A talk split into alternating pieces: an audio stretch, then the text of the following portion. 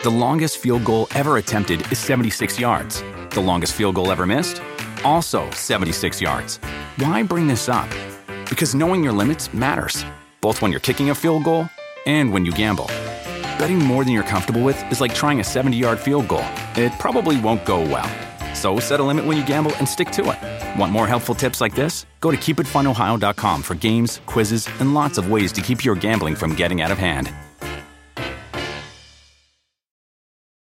It's one thing falling in love with a house, picturing yourself moving in and calling it home, and quite another navigating the world of price negotiating, mortgage lenders, and finding the budget that works best for you. An agent who's a realtor can make understanding that world easier. Realtors have the expertise, access to proprietary data, and tools to help you get from imagining living somewhere to actually doing it. That's the kind of help we can provide. Because that's who we are. Realtors are members of the National Association of Realtors.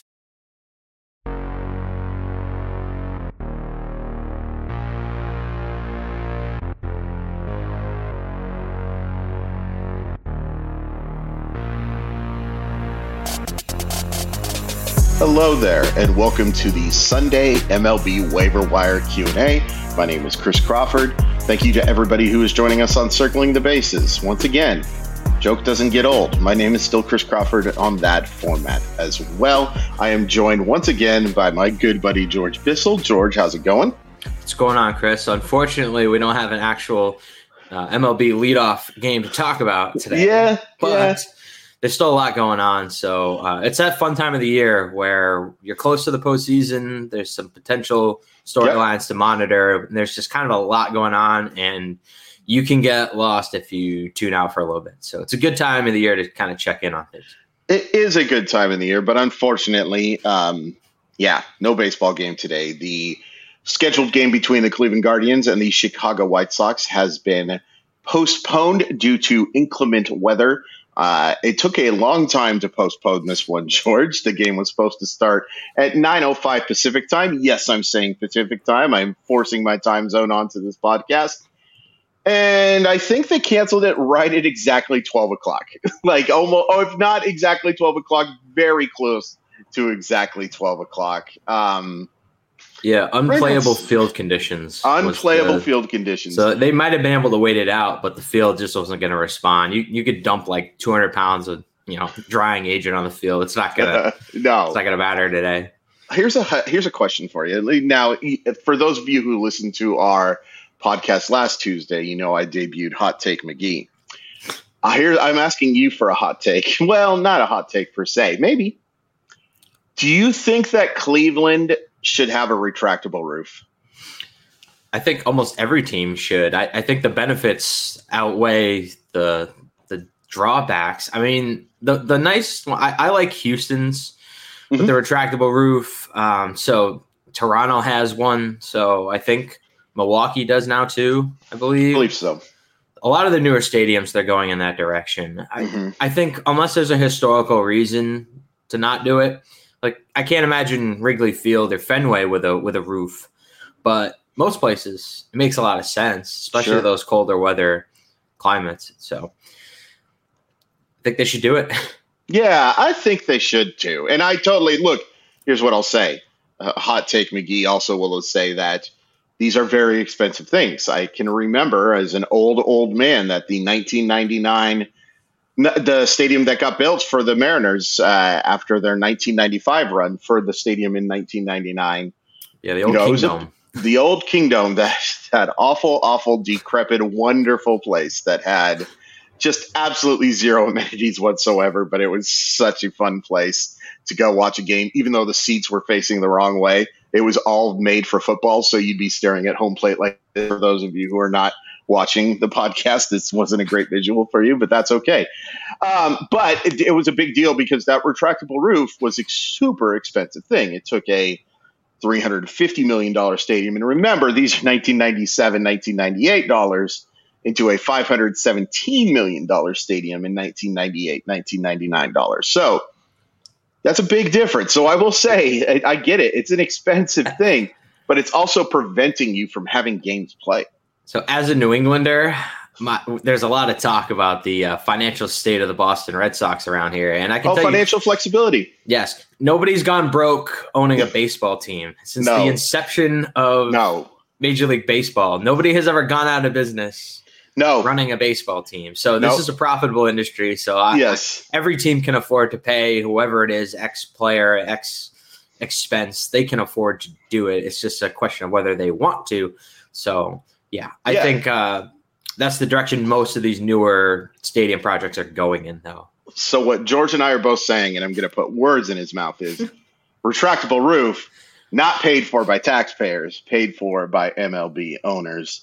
Uh, you can add us at Keith Law if you disagree with that. Um, yeah, I just I, th- I think it's silly. At, at- Cleveland is one of those places, like Minnesota as well. I think Minnesota should probably have one. That ballpark is so gorgeous, and I understand they're not the most attractive things in the world. Those retractable roofs. I mean, they're they're not. Um, they take away kind of from the open feel of the stadium, even when they're not being put out. But man, they it's frustrating because this is like this. Is, these are two teams that are competing for a couple of different playoff spots here, and now they're going to have to make adjustments to their pitching staff when this game ends up being made up. I don't know if they both have a common off day or not, but even if they do, you know, something that was supposed to be a scheduled off day, we're talking about rain delays on a podcast. Can you believe that, George?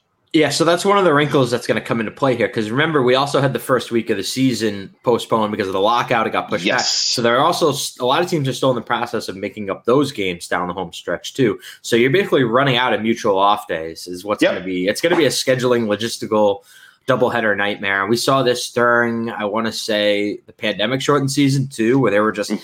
a lot of doubleheaders, which was you know fine for us on the on the content side of things. Things went quickly, but it's a long day of baseball for these teams, and you're already seeing it with injuries to pitching staffs. Like the Mets, for example, they lose two starters in about three days, and all of a sudden, you know, they're calling up guys out of AAA just to try to fill innings. So it's and that was with having two competent guys in Trevor Williams and David Peterson coming up and pitching well, and, and it's it's kind of going to get chaotic here in the last month or so.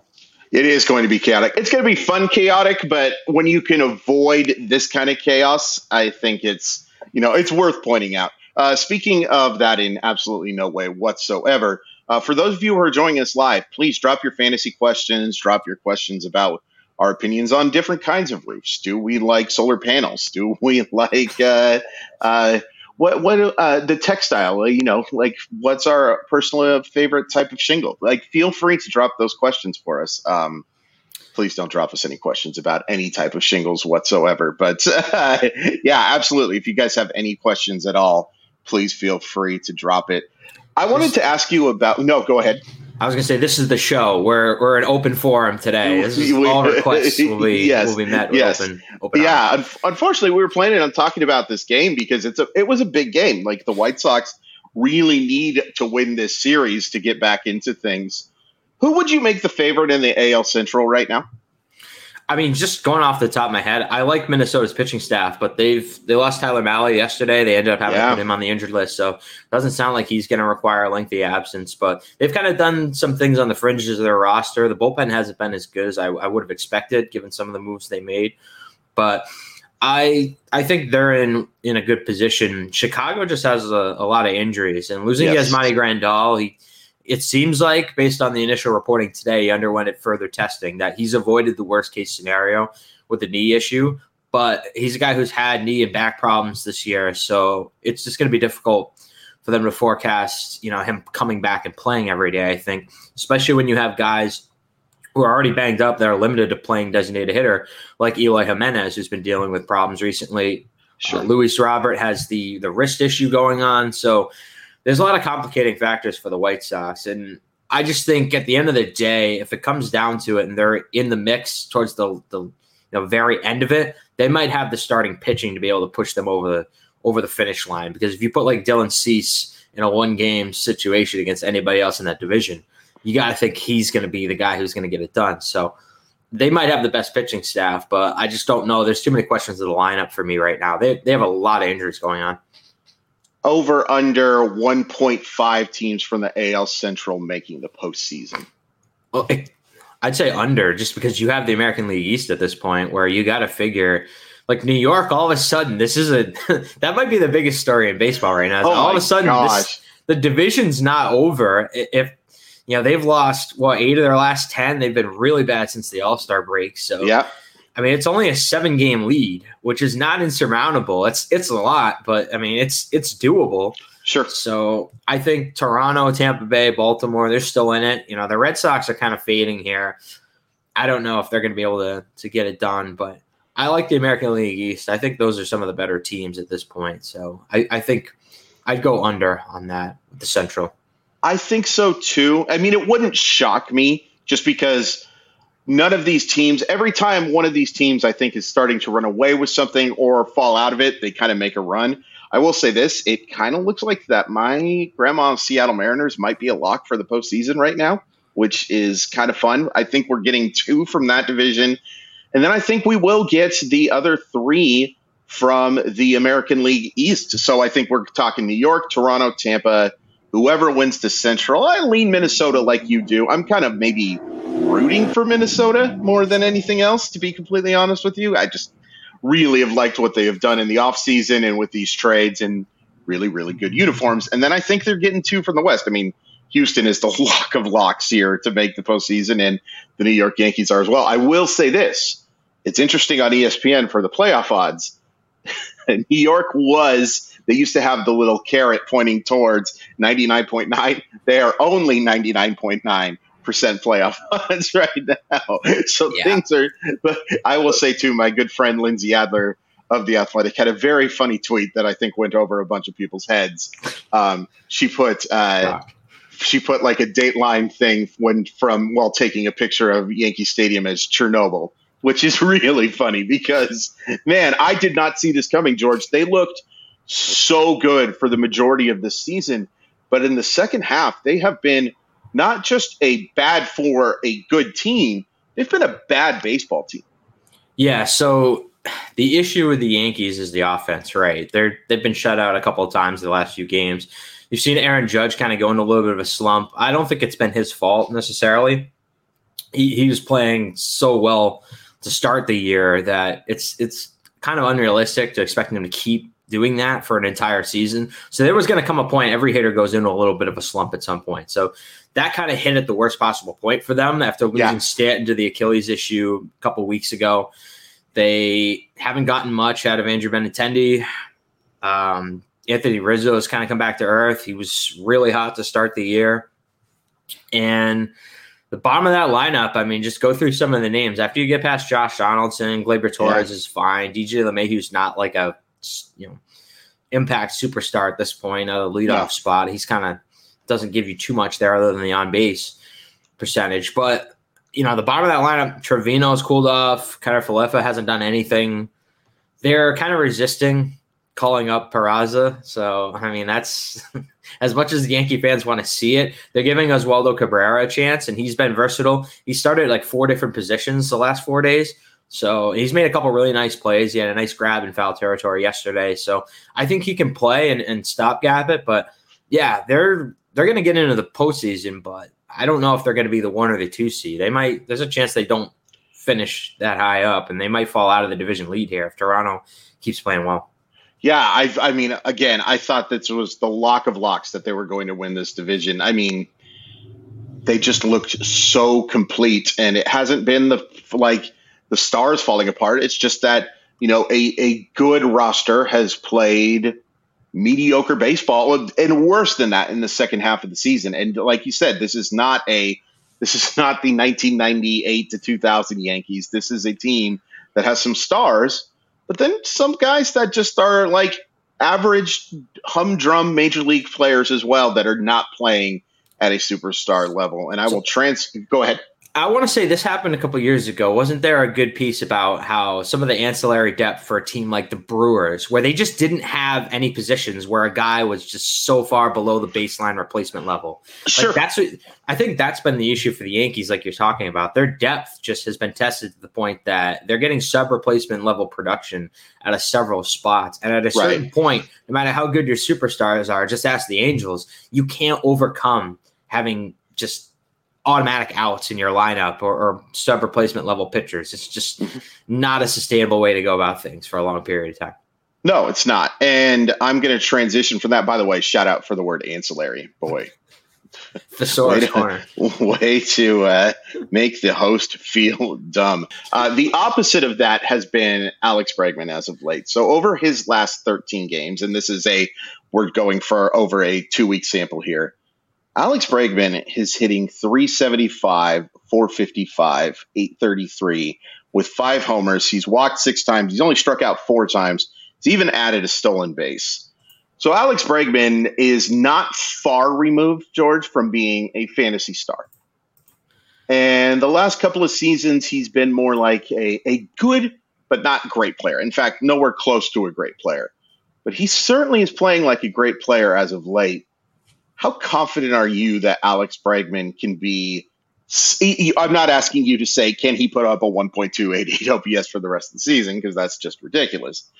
But how confident are you that we're seeing that flash of that superstar Alex Bregman first round pick guy? Can we see that for the rest of the year? I always say no because he doesn't steal bases. So yeah.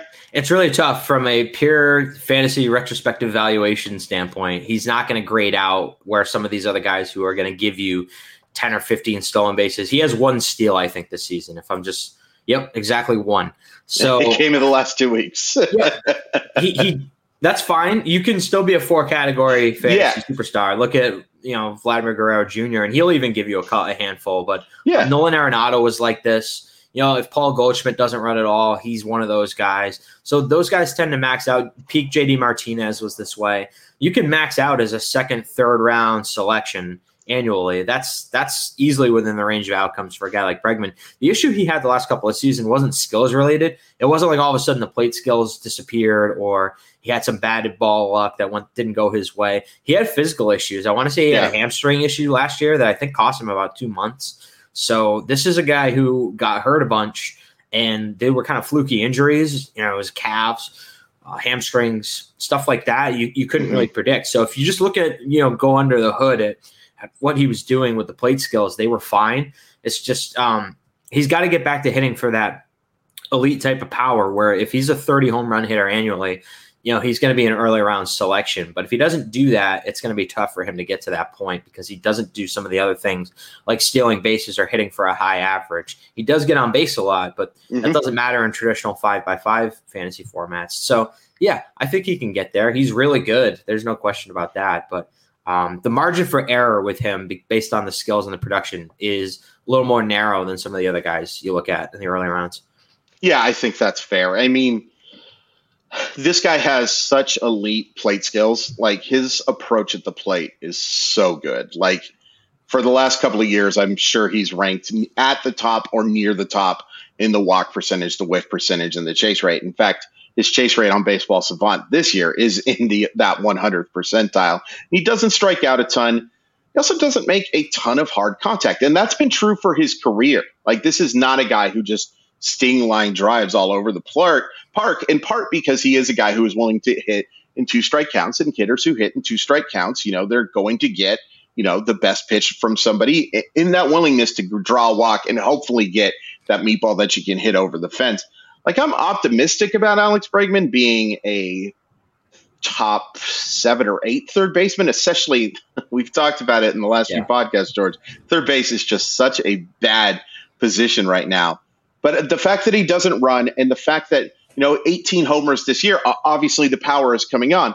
But he's going to have to be, I think, in order to be a top 25 type player, a guy who's hitting closer to 30 to 35 home runs, no? Yeah, I mean he's so good at taking advantage of his ballpark. He and Jose Altuve have really mastered yeah. that. When they get a pitch that they can pull, and this yeah. is what Brian Dozier did so well for those years. He understood when he got a pitch to pull, he pulled it and hit it out. I mean that's that's what Bregman does such a nice job of, and that really helps uh, boost his his home run totals. I think so.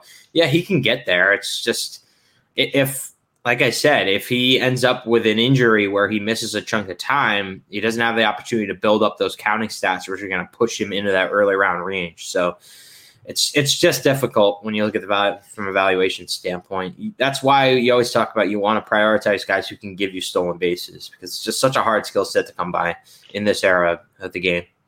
So let's talk about somebody who's going to give you plenty of stolen bases in Vinny Pasquantino. Now, he's not going to give you any stolen bases, unfortunately, but he's looked so good at the plate, George. And this was a guy that I was super high on after talking to some scouts last year, and then he had the ridiculous spring training.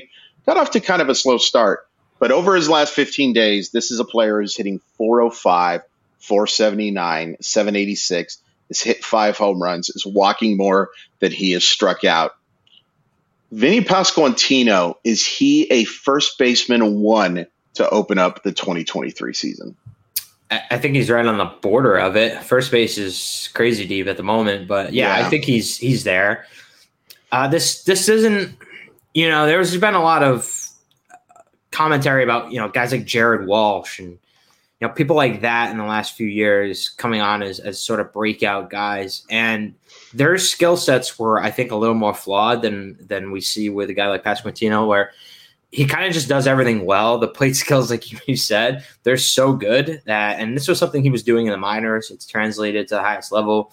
I don't think this is a, a sort of a small sample fluke at the moment. He's up to mm-hmm. 200 plate appearances now almost, and has been one of the elite guys at controlling the strike zone. Mm-hmm. So anytime you showcase that kind of ability, it's it's real in some capacity. So yeah, I think so. The the power's there. I mean, this is I, I don't want to do the comps thing, but it's it's hard to find hitters who come up and do this and, and look that good. So yeah, I, I'd be pretty confident in him moving forward. This is kind of who we thought Spencer Torkelson was going to be a little bit. Sure. Yeah, and and don't get me wrong, I am still super high on Spencer Torkelson going forward. He just hasn't figured out the right way. The, the approach is almost he's too passive right now. He's mm. going to have to figure out how to drive the baseball all the time in the world for him to figure that out. Um, my concern with Vinny Pasquantino long term is I think he might be a DH.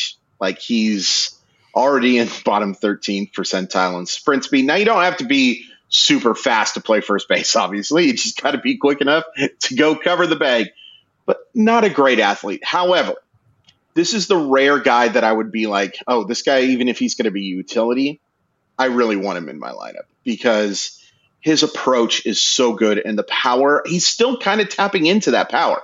Like, I think this could be a guy in his best seasons, depending on how baseball works. You know, we're, we're going to have to see what exactly goes on with the baseballs and how we have changes with the shift and stuff like that. But he could be a 40 homer guy, or if not, he could be among the league leaders in homers. He has that kind of power.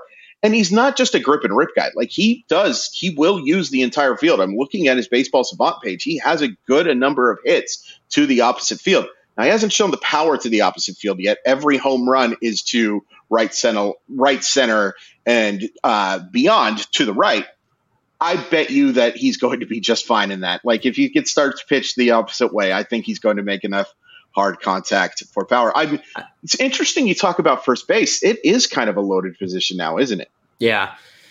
Uh, you can go 10, 12, 15 deep and find impact guys. So uh, there's no shortage there. You know, I've heard, I've heard the Paul Goldschmidt comp a lot, but I like what do you think of this one? What do you think of like Pete Kendrys Morales, like that type of skill set? Yeah, I like that a lot. I that's think that's kind of reminds me of. A lot. Yeah, I, I, think I think that I, again I abhor comps, but I think that's a really good one. Uh, our good buddy Shelly asked a really good question.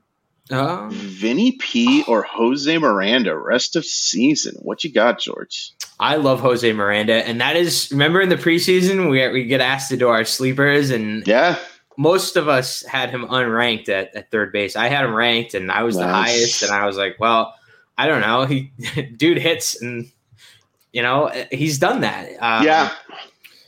He's he's a weird one because he he started off so bad and yeah. then got sent down and it was sure. like okay that's over you you, you so if you drafted him and, and held on to him in the, in the start of the year you probably let go of him but which is unfortunate but he's been phenomenal the last couple of months so I like Miranda plus he can play multiple positions uh, Pasquantino probably has the is probably a safer skill set. Like the floor is probably much higher.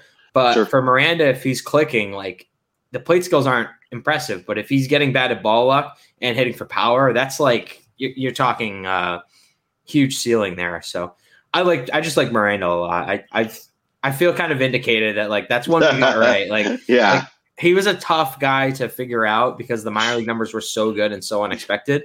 That right. was like, yeah, I could see this cratering, but he kind of pulled it off. So yeah. and everyone who covers that team, who talks to the players on that team, they say that he's the real deal. So yeah, I tend to read into that a little bit too. Like there's some good Carlos Correa quotes about him that they're like, this guy's a dude. So yeah, they My, those guys know when they see it. So yeah, they do. And you know that I was a guy who was skeptical in part because AAA pitching in 2021 was the worst it's ever been. Like it just an absolute words I'm not allowed to say on the podcast show. It's, no, you're it right. Was, it was really bad. So I was like, boy, I really like to see this. And then I was pretty, you know, I try not to be a victim of the small sample, but he looked lost over those 52 plate appearances. I think he was six for 52 to start out the season. It was something along those lines where he just didn't. My my concern with him is that the approach at the plate is just awful. Like it, he's in the bottom 10 percentile in walk chase rate 32nd percentile. Not a guy. Now, he makes a lot of contact. He's a good bad ball hitter, but I think he could be a guy who has some seasons where he's going to be relying a lot on BABIP because you know he's just not a guy who is going to make pitchers work I, at this point. Now that could change, especially as pitchers begin to fear him. I think that's a really interesting one. I'll go Pasquantino just because one, I like saying his name a little better. All, all due respect to Miranda, I, I, watched Sex and the City as a kid. You know, that's, that's something that was part, a part of my life. But uh, I do think just Pasquantino's approach at the plate just gives me a slight edge. The longest field goal ever attempted is 76 yards. The longest field goal ever missed, also 76 yards. Why bring this up? Because knowing your limits matters, both when you're kicking a field goal and when you gamble. Betting more than you're comfortable with is like trying a 70 yard field goal. It probably won't go well. So set a limit when you gamble and stick to it. Want more helpful tips like this? Go to keepitfunohio.com for games, quizzes, and lots of ways to keep your gambling from getting out of hand. A lot can happen between falling in love with a house online and owning it, between imagining living there and breathing in your new home for the first time. Having an advocate who can help you navigate the complex world of financing, inspections, negotiating, analyzing the market, and talking through any anxieties that may pop up, that can make all the difference.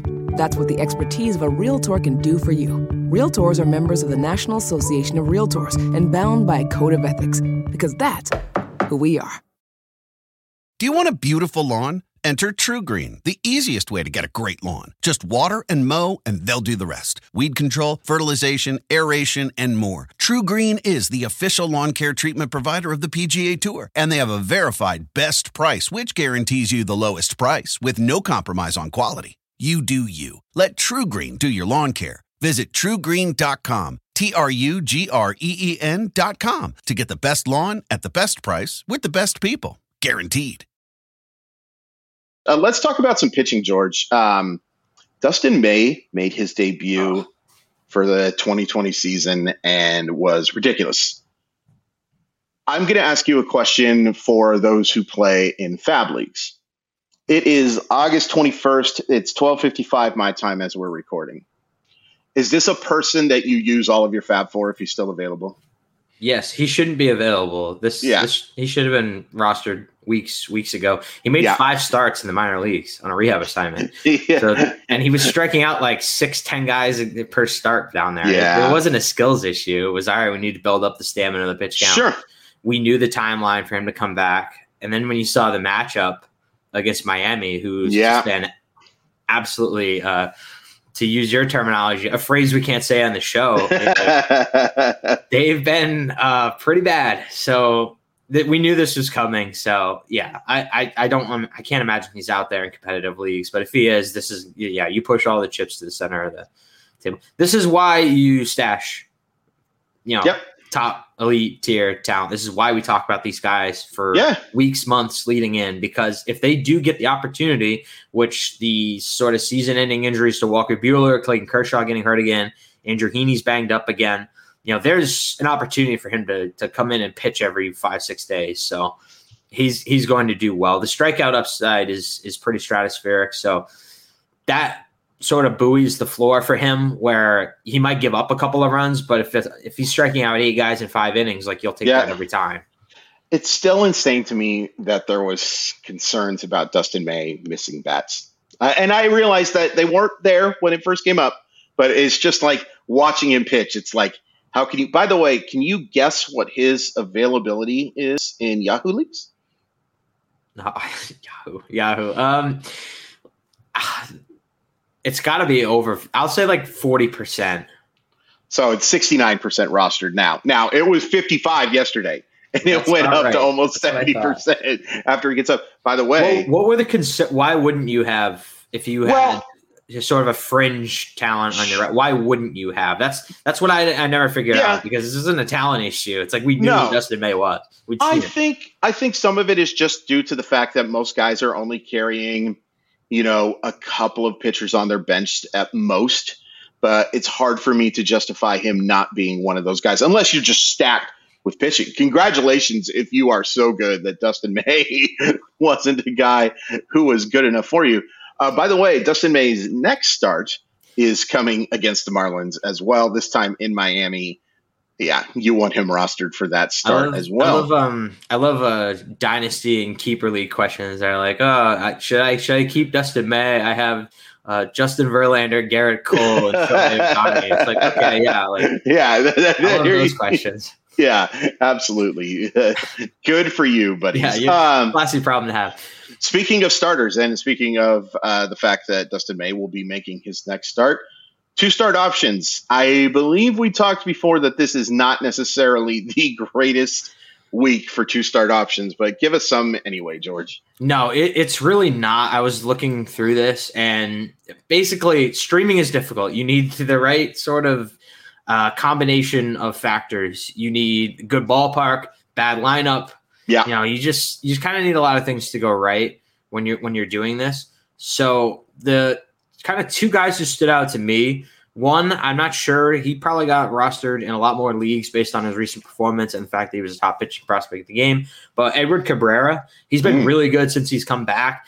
He had a a weird sort of recovery timeline because there was this sort of like nebulous timeline of when he was pitching in the minor leagues and coming back from an injury. So it was kind of unexpected that he came back earlier this month. It wasn't clear what his timeline was uh, going back towards like the All Star break, but he's made three starts since August 5th, and he has not allowed an, a run in those starts. He's oh. thrown 14 and two thirds consecutive scoreless innings with 21 strikeouts and only seven walks. So, yeah, he's pitching extremely well. This might be a hot streak. The control, the command, it's more command. The command is uh, spotty at times. Yes.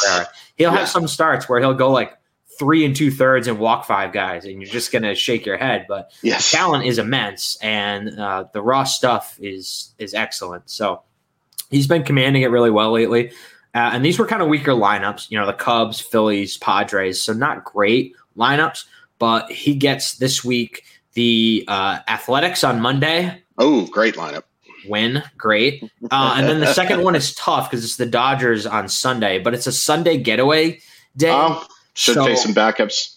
I kind of like the situation there. And when yeah. you factor like those are the sort of like extra factors on the side that could come into play there. So I like Cabrera there. The other name I'm going to throw out is Drew Smyly.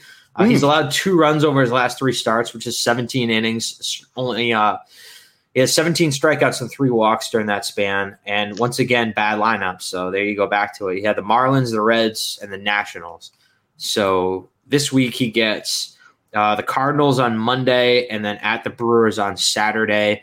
I just think the strikeouts have been there lately for Smyly, and he's been healthy. So in a week where there aren't a lot of great options, I think he can go out and give you two decent starts. Yeah. And he's probably out there in a lot of leagues on the yeah. on the waiver wire. So those were the two that kind of stood out to me. I, I didn't want to get into like you have a lot of risky uh, names out there. Like Roansy Contreras is one where like he's the talent is kind of there, but he's sure. such a risky guy that like very volatile. Yeah, I, I couldn't yeah. do it this week. So no, that's Those that's totally that's totally fair. I, I like that Cabrera pick a lot. Even even with the Dodger game, I think you're going to see him feast on that Oakland lineup because I've seen everybody feast on that Oakland lineup. Even Logan Gilbert, who wasn't particularly great yesterday, was able to pile up uh, some decent stats until he fell apart a little bit. I'm very concerned about Logan Gilbert, by the way. Like, not for the long term, but for in the short term, there's just so much hard contact being given up. But that is a uh, a tangent that I'll go on on another podcast. Yeah, we, we talked about him last time, but uh, we did. Can, can, I get your cake real quick? Because I haven't I haven't heard it maybe, but uh, Jose Suarez, the Angels. He's yeah, really really good lately. I keep going back and like, man, this guy's awesome. like, yeah, he was really kind of decent. But. Yeah, he was really good against Seattle in that last start until things kind of fell apart a little bit. Took a perfect game into the sixth inning, in fact, yeah. on that. I like him. I, I my concern is I don't. If, if, you're looking for W's, I'm not counting on a lot of them for the the Los Angeles, Anaheim, uh, Temecula, whatever the heck they're called, Angels. I, I'm not counting on a whole heck of a lot of those. But I think he can put up decent rates if he's available in a league. I absolutely uh, would be looking at. I'm also looking at this guy, George, and I believe you wrote this guy up not too long ago. For those of you who are looking for help in the relief category, Alexis Diaz still available in 63% of Yahoo leagues. I feel like that's a mistake.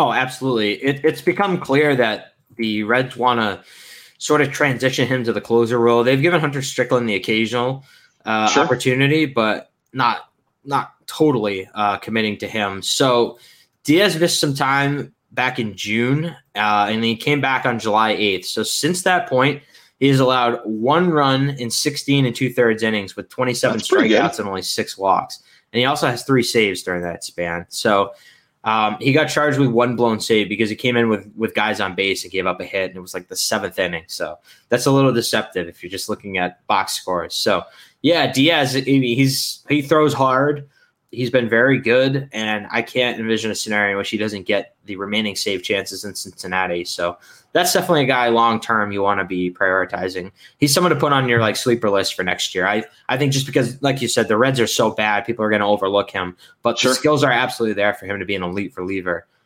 uh, moving forward. I, you know, what's funny about the Reds, and I totally agree with everything you just said. I, I look at that pitching staff, and there's a lot of, oh, I kind of like that guy. Oh, I kind of like that guy. Oh, I really like that guy. Oh, I kind of like that guy. There's also Mike Minor and Ross Detwiler and, and those type of and Hunter Strickland who you just mentioned. But like, you know, even without Hunter Greene on this roster, like you look at Graham Ashcraft. Oh, that's kind of interesting. Uh, Justin Dunn, who I still think can, in some sort of role, be a successful major leaguer. Um, Nick Lodolo, uh, Art Warren, who is a guy that I like as a reliever as well. Um, might get a couple of save chances down the stretch as well. But I think Alexis Diaz. But it's just kind of funny for a team that got off to such a horrific start.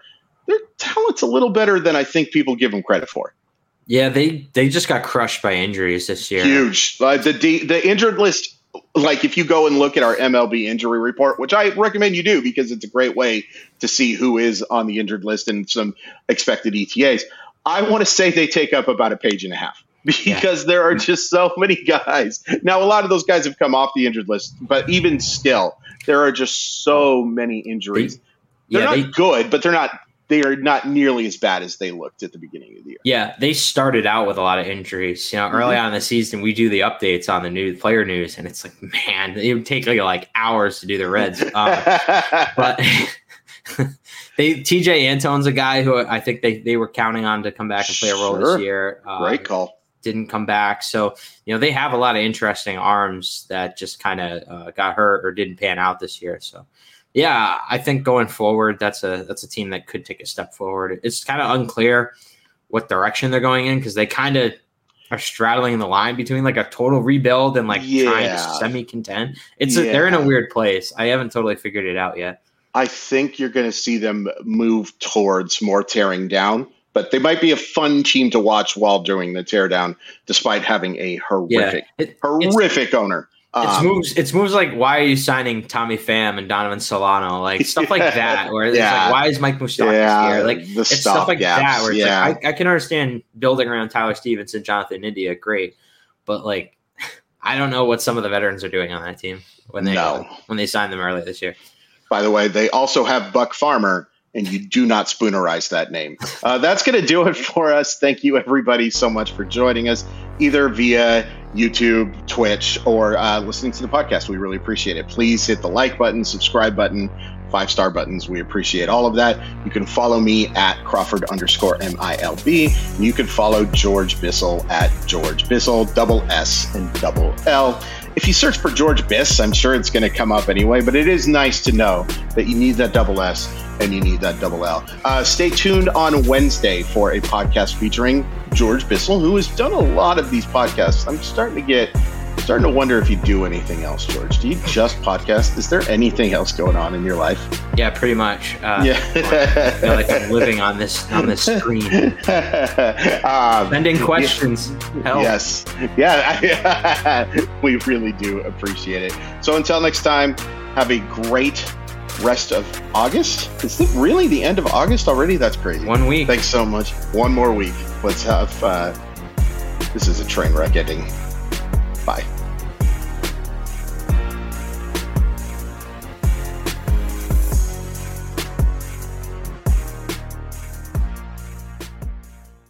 The longest field goal ever attempted is 76 yards. The longest field goal ever missed? Also 76 yards. Why bring this up? Because knowing your limits matters, both when you're kicking a field goal and when you gamble. Betting more than you're comfortable with is like trying a 70 yard field goal. It probably won't go well. So set a limit when you gamble and stick to it. Want more helpful tips like this? Go to keepitfunohio.com for games, quizzes, and lots of ways to keep your gambling from getting out of hand. It's one thing falling in love with a house, picturing yourself moving in and calling it home, and quite another navigating the world of price negotiating, mortgage lenders, and finding the budget that works best for you. An agent who's a Realtor can make understanding that world easier. Realtors have the expertise, access to proprietary data, and tools to help you get from imagining living somewhere to actually doing it. That's the kind of help we can provide. Because that's who we are. Realtors are members of the National Association of Realtors.